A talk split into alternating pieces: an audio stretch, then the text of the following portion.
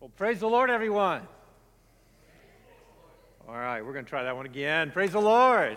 Praise the Lord. Wow, what a good day to be in God's house, isn't it? Well, welcome to uh, all of you that are here and some of you that have made your way back to God's country. Uh, the the uh, next six months are going to be amazing. I woke up the other day, got outside, and it was actually cool weather. You know how long it's been to walk out the front door and not instantly start perspiring? Oh, so the next six months are going to be glorious. So, hey, I want to talk to you today. We're going to finish up this series on, on uh, preparing our lives for the Lord's return. But I want to talk to you today about vision, about vision, about where we're going, what we're doing. Last week we had Jeff Lee here. Wasn't he amazing? Didn't he do a great job? You know, and he helped us roll out a, a capital gains campaign. And by the way, uh, we're looking for a team, a committee to get together to, to operate and to run and to, and to help us chart that course. And uh, Tom Denon, I know he's way up there, but Tom Denon uh, has uh, volunteered to be our chair well, I didn't twist his arm too much, but, but he's going to be our chair. So if you're interested in serving on, on that committee and, getting us where we need to go, that's great. And I would love that because we do need to do some repairs and fix the roof and the parking lot and all that. But the reality, that's not our vision. Those are just things that we need to do as good stewards of, of God's facilities. The byproduct of that, which I'm really after, is simply this that when I learned to give and to give freely and to give joyfully, it opened up a spiritual realm in my life like no other. And it's my goal and my desire that all of us, each and every one of us, understand what that really is. So, so the, the but the building and getting it prepared, that's going to be a great ministry. It's going to be a lot of fun uh, seeing what God does and all of that. But the reality is that's not our vision. We have a, a mission we have a mission statement that says that we love and we serve and we send. That's how we get to our vision uh, of we love. We love God, we love people. We, we serve, we serve God, we serve one another in, within the church, and we serve the community around us. And we send, we send people to the around the corner and around the world. We have people from this, from this uh, uh, church that are that are uh, halfway around the world. There's those that are in Africa, getting ready to go back to Africa. We have some in France. We have some in, I believe they're in Papua New Guinea or somewhere out there, way out there, sharing the good news of, of Jesus Christ. We're, we're a sending church. Don't you love that? Not only do we give, but we send. But that's not our vision. That's our mission. That's, that's how we're fulfilling our vision. So you ask, well, Pastor, what is our vision? And I'm glad you asked because we're really going to focus on that in this coming year because I want everybody to have 2020 vision. Yes, I knew you liked that. I, I couldn't help that. Our vision as a church, if you want to look, if you want to look on our website, our vision of the church is to see individuals and families transformed by the gospel of Jesus Christ into vibrant disciples that are, uh, are a community of vibrant disciples that are reaching Orlando and the world. If you really want to know what this church is about, it's about the gospel of Jesus Christ and seeing lives transformed. The work that God can do that you and I cannot do. I think there's, there has been a tendency over the last several years within the church in America in general to rely more upon the self help or the, or the things that, that we create on our own, the programs, the agendas that are, that are driven by us to, to share the gospel. But the reality is, the only thing that can transform and the only thing that can change and the only thing that can take a person from the cemetery to a live and vibrant person is the gospel of Jesus Christ. The gospel has not lost its power. The gospel will never lose its power. And as a church, we want to be a gospel led, gospel filled, passionate church to see those that don't know Jesus Christ come into a walking, living, loving relationship with their Creator. Now, I don't know about you, but that's what I, that's what I want to see. I want this church, each and every one of us, to not only fall in love with Christ, but fall in love with one another and fall in love with humanity in general. That when we see people that don't know Jesus Christ, that we will take time to pray, we will take time to minister, we'll take time to encourage, we'll take time to reach out, we'll take time to roll up our sleeves and get to work for the kingdom of God because when that trumpet sounds, it's all over. You say, well, what is the vision of the church, Pastor? Why, why have you been going through this, this doomsday preppers, preparing our lives for the return of Christ? It's for this one reason and this one reason only. We have a shelf life. And what we do now, right now, the only thing that really matters is people knowing Jesus Christ. When you get down to the end of days, when you get down to the very end of your own life, it's not going to matter what you drive, where you live, or the CDs you have in the bank. Not saying any of those are bad. Don't ask if you can have my Mustang. The answer is no.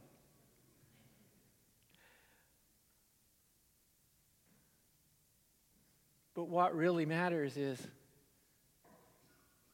what we did for Jesus Christ. That's it.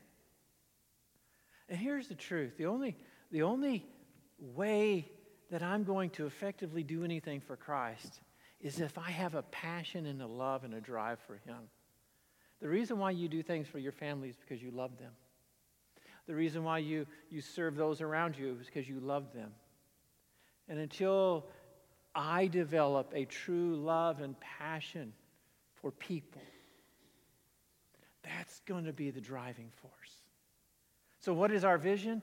Our vision is to see individuals transformed by the gospel of Jesus Christ. Not by my words, not by your words, but by the words of Jesus Christ that said, Come unto me, all ye that are weary and heavy laden, and I will give you rest. The one that died on the cross that justified us, the one that rose from the dead to, to, uh, to sanctify us and the one that's coming back again to glorify us. That same Jesus Christ. That's who we live, and that's who we have our life in, and that's who we're devoted to, and that's who we're looking forward to coming back. I don't know about you, but that's, that's what I want. That's what I want to see each and every one of us live out our full potential. In, in 1 Peter, I'm going to go back a little bit. First Peter, here, here he is, and he's talking to each and every one of us. And if you remember, when he first started off this passage of Scripture, he said, Be sober and self controlled, and, and then love fervently and show hospitality. And these were all plural, they were as a group context, that all of us together show hospitality because you can't be hospitable if it's just you. You know, I'm going to show hospitality to myself today. Or I'm going to love deeply today, looking in the mirror. Oh, I love you. Ah, you can't do that. It, it's, a, it's a plural activity.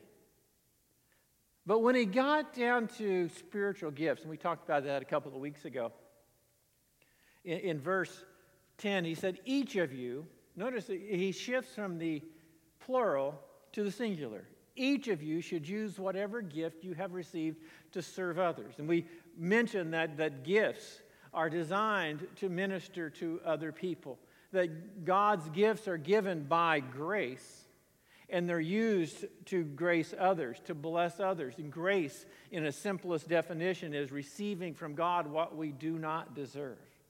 So when you are blessing somebody with a gift or a talent or ministry that, that God has blessed you with, it's not to look for those that are deserving, but it's to bless people that aren't deserving. Have You ever thought about ministry that way? Living your life to bless others that aren't deserving. That's what Christ did for us. So he said, each of you received, every single one of us have, have a gift, at least one gift.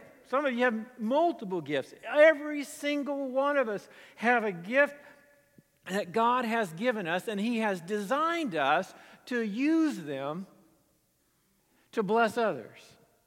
And yet they're individual gifts, which means that, that you can't rely on somebody else to develop that gift within you. The gift that God has blessed you with, whether it is uh, you know, hospitality or generosity or, or faith or whatever it may be, a word of wisdom, whatever gift God has placed in your life has to be developed. And the only way you can develop it is through a personal, intimate, one on one relationship with God.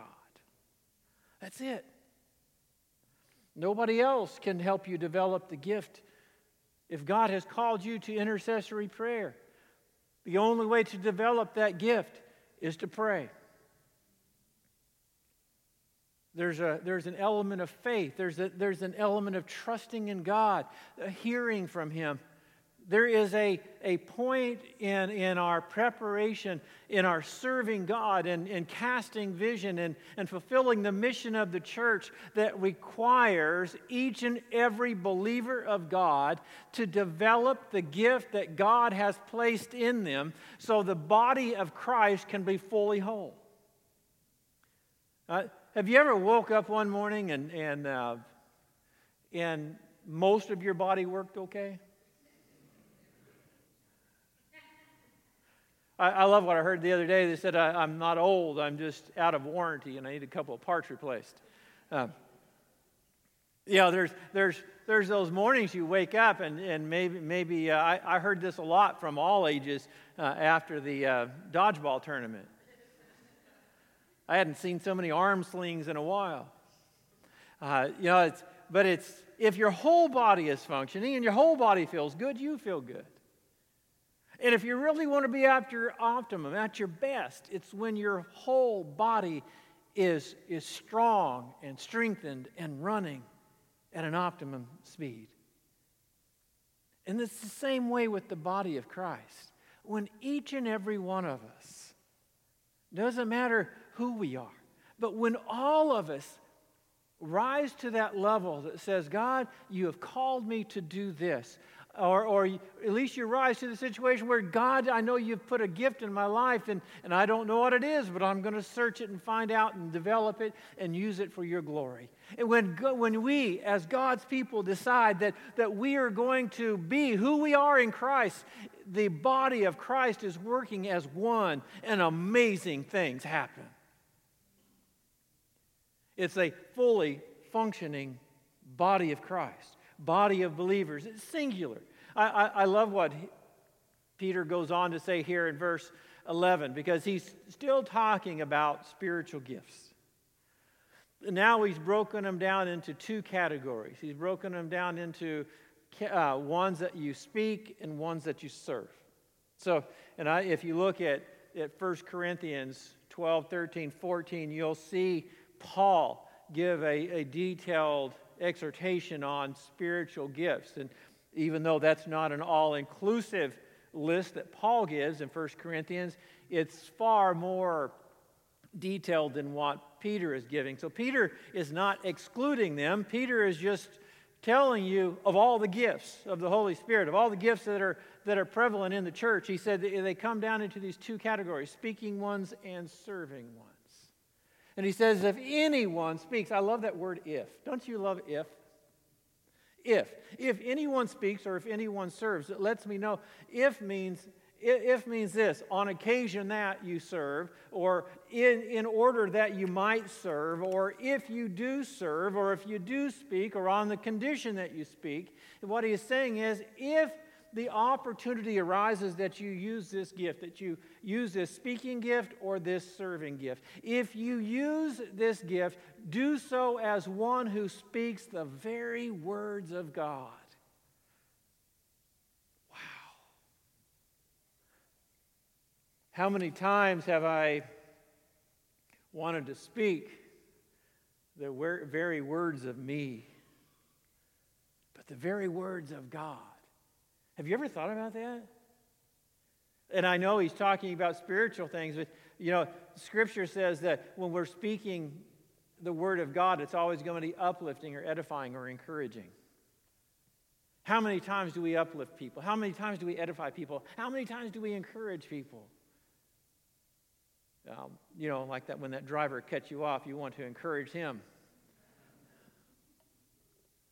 Here's what Paul wrote in 1 Corinthians 14 26. He said, What is the outcome then, brethren, when you assemble? Each one has a psalm or a teaching or a revelation or a tongue or an interpretation. He said, Let all things, all things be done for edification, for the building up of the body of Christ. Doesn't that speak to motive? About love? About lifting somebody up, about encouraging them, about blessing them. Here's what, here's what Ephesians 4:29 says: Don't let anything unwholesome talk come out of your mouth, but only what is helpful for building others up, that they may benefit those who listen. Our words no matter whether that when we speak to one another should be uplifting, should be encouraging, should exalt one another, should bless one another, should inspire one another. Proverbs 18:21 says that our words have the power of life and death. It says the tongue has the power of life and death, and those who love life will eat its fruit. You ever been belittled, disparaged, ridiculed? It hurts, doesn't it? You think words don't really, sticks and stones may break my bones, but words can never hurt me? And well, that's a big lie. Because words can shape you and form you. I've seen little little kids that you know from the time they're little they they're told that they're no good or you know and their parents don't don't spend any time with them or belittle them or in a negative fashion and they grow up and their personality is shaped and formed with these ideas that they're not good enough they're not sufficient enough they're not enough words and i've seen others that that we, where they've been encouraged and blessed and, and, and inspired. And you see these young men and women that think they can do anything. And you say, well, what's the difference? Words. Words.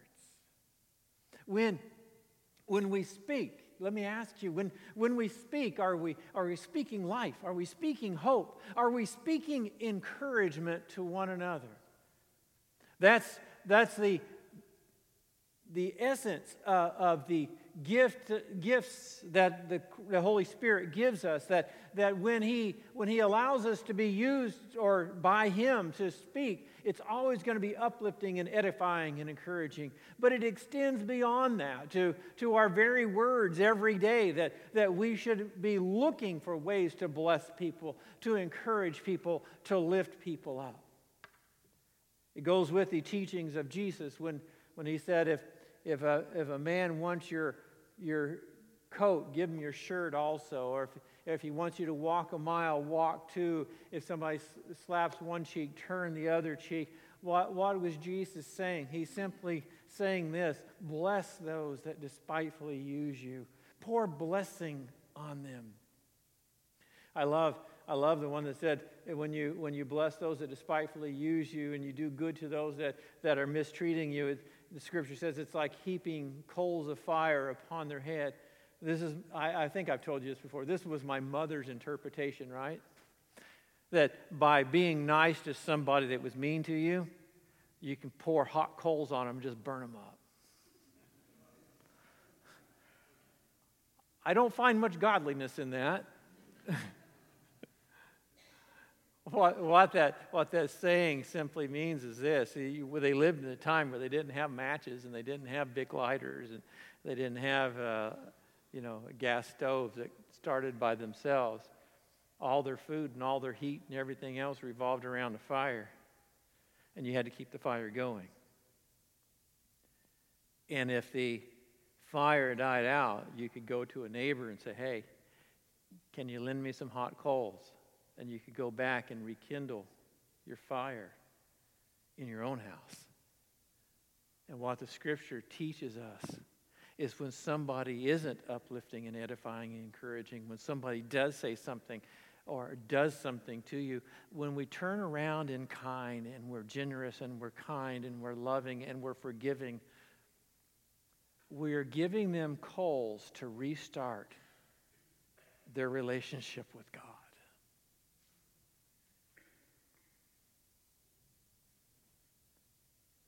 You have any opportunity? Well, I don't even know I'm on this, but man, I'm, I'm here, so I'm to I'm gonna meddle. Um, you have a relationship in your, in your life right now that you need to offer some coals? It's tough.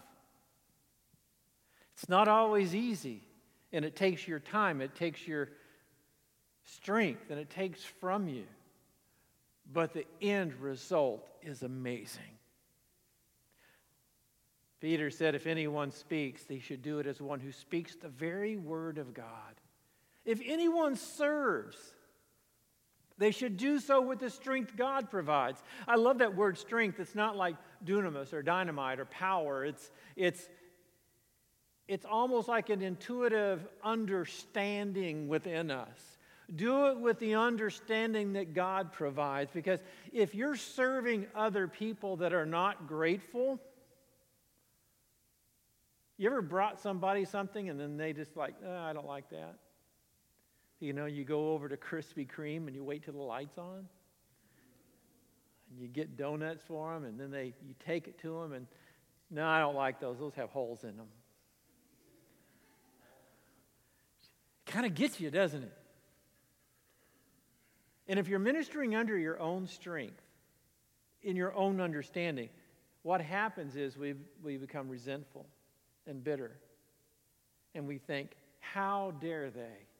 I gave my life. I gave part of my life. I gave that to them. I served them, and look what they've done.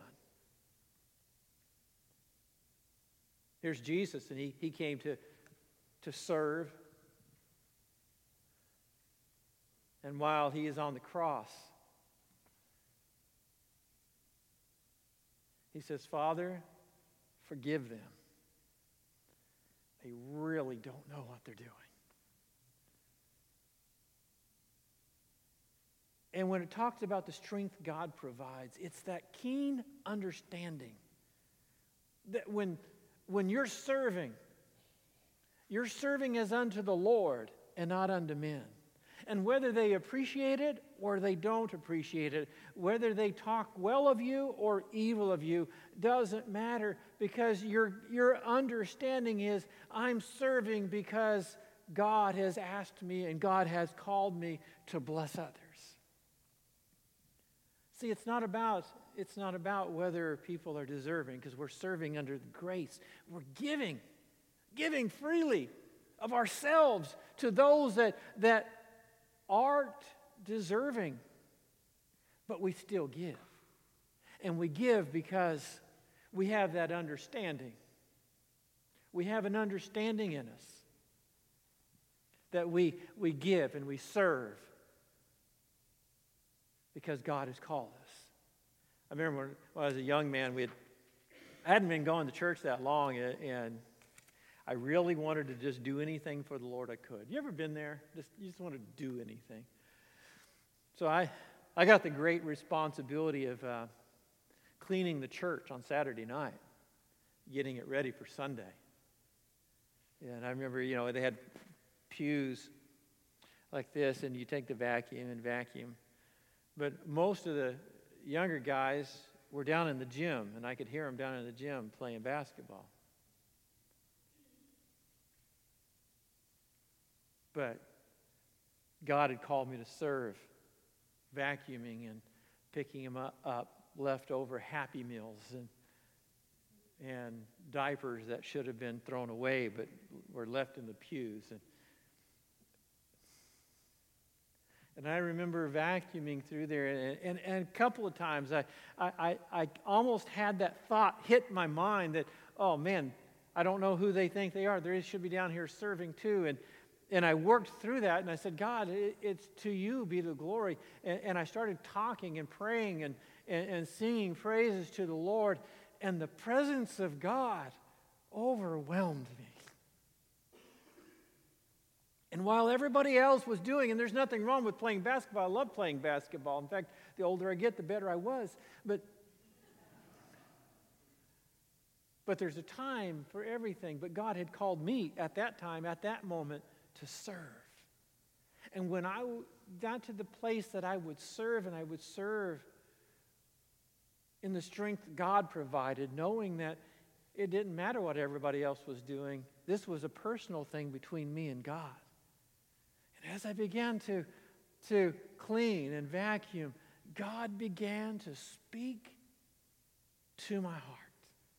And here's what the amazing thing was. Yes, yes, now, now some of you, uh, most of you, Marge, you're supposed to be over here. You're not supposed to be over there. Uh, because most of you sit kind of in the same place every Sunday, and, and I get that. And, and I don't mind that because I can look out, and if I see somebody's missing, it's like, hey, that person's missing. Where are they? And so I get that. I understand that. It, it, that's a thing. Uh, but as I started vacuuming, and, and I would think about the people that would be sitting in those, the Lord started speaking to me about things to pray for. In that whole time, uh, of no one knowing I was there, no one knowing that I was vacuuming. God was preparing me to, to teach me how to minister to other people.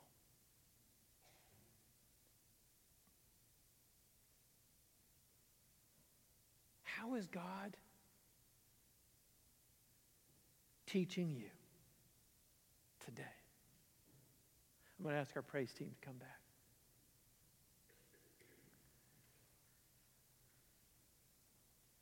We, we have been talking for the last several weeks uh, on preparing our lives for the Lord's return, and I find it amazing, absolutely amazing, that everything that he, that Peter talked about, about our, our lives being transformed and prepared for the Lord, had nothing to do with how much we studied and how much we uh, did anything else for our own edification, but how we blessed others. Don't you think that there's a, a truth to be found? Remember the story of in Matthew 24 and 25. Where Jesus is separating the sheep and the goats, and he's, and he's separating the sheep and said, Blessed and enter in, because when I was hungry, you fed me, and when I was naked, you clothed me. When I was in prison, you came to visit me, and when I was thirsty, you gave me something to drink. And they looked at him and they said, Well, Lord, when did we do that? And he said, When you've done it to the least of these, you've done it for me. And I think today, right now, at the end of this series, God is calling you and I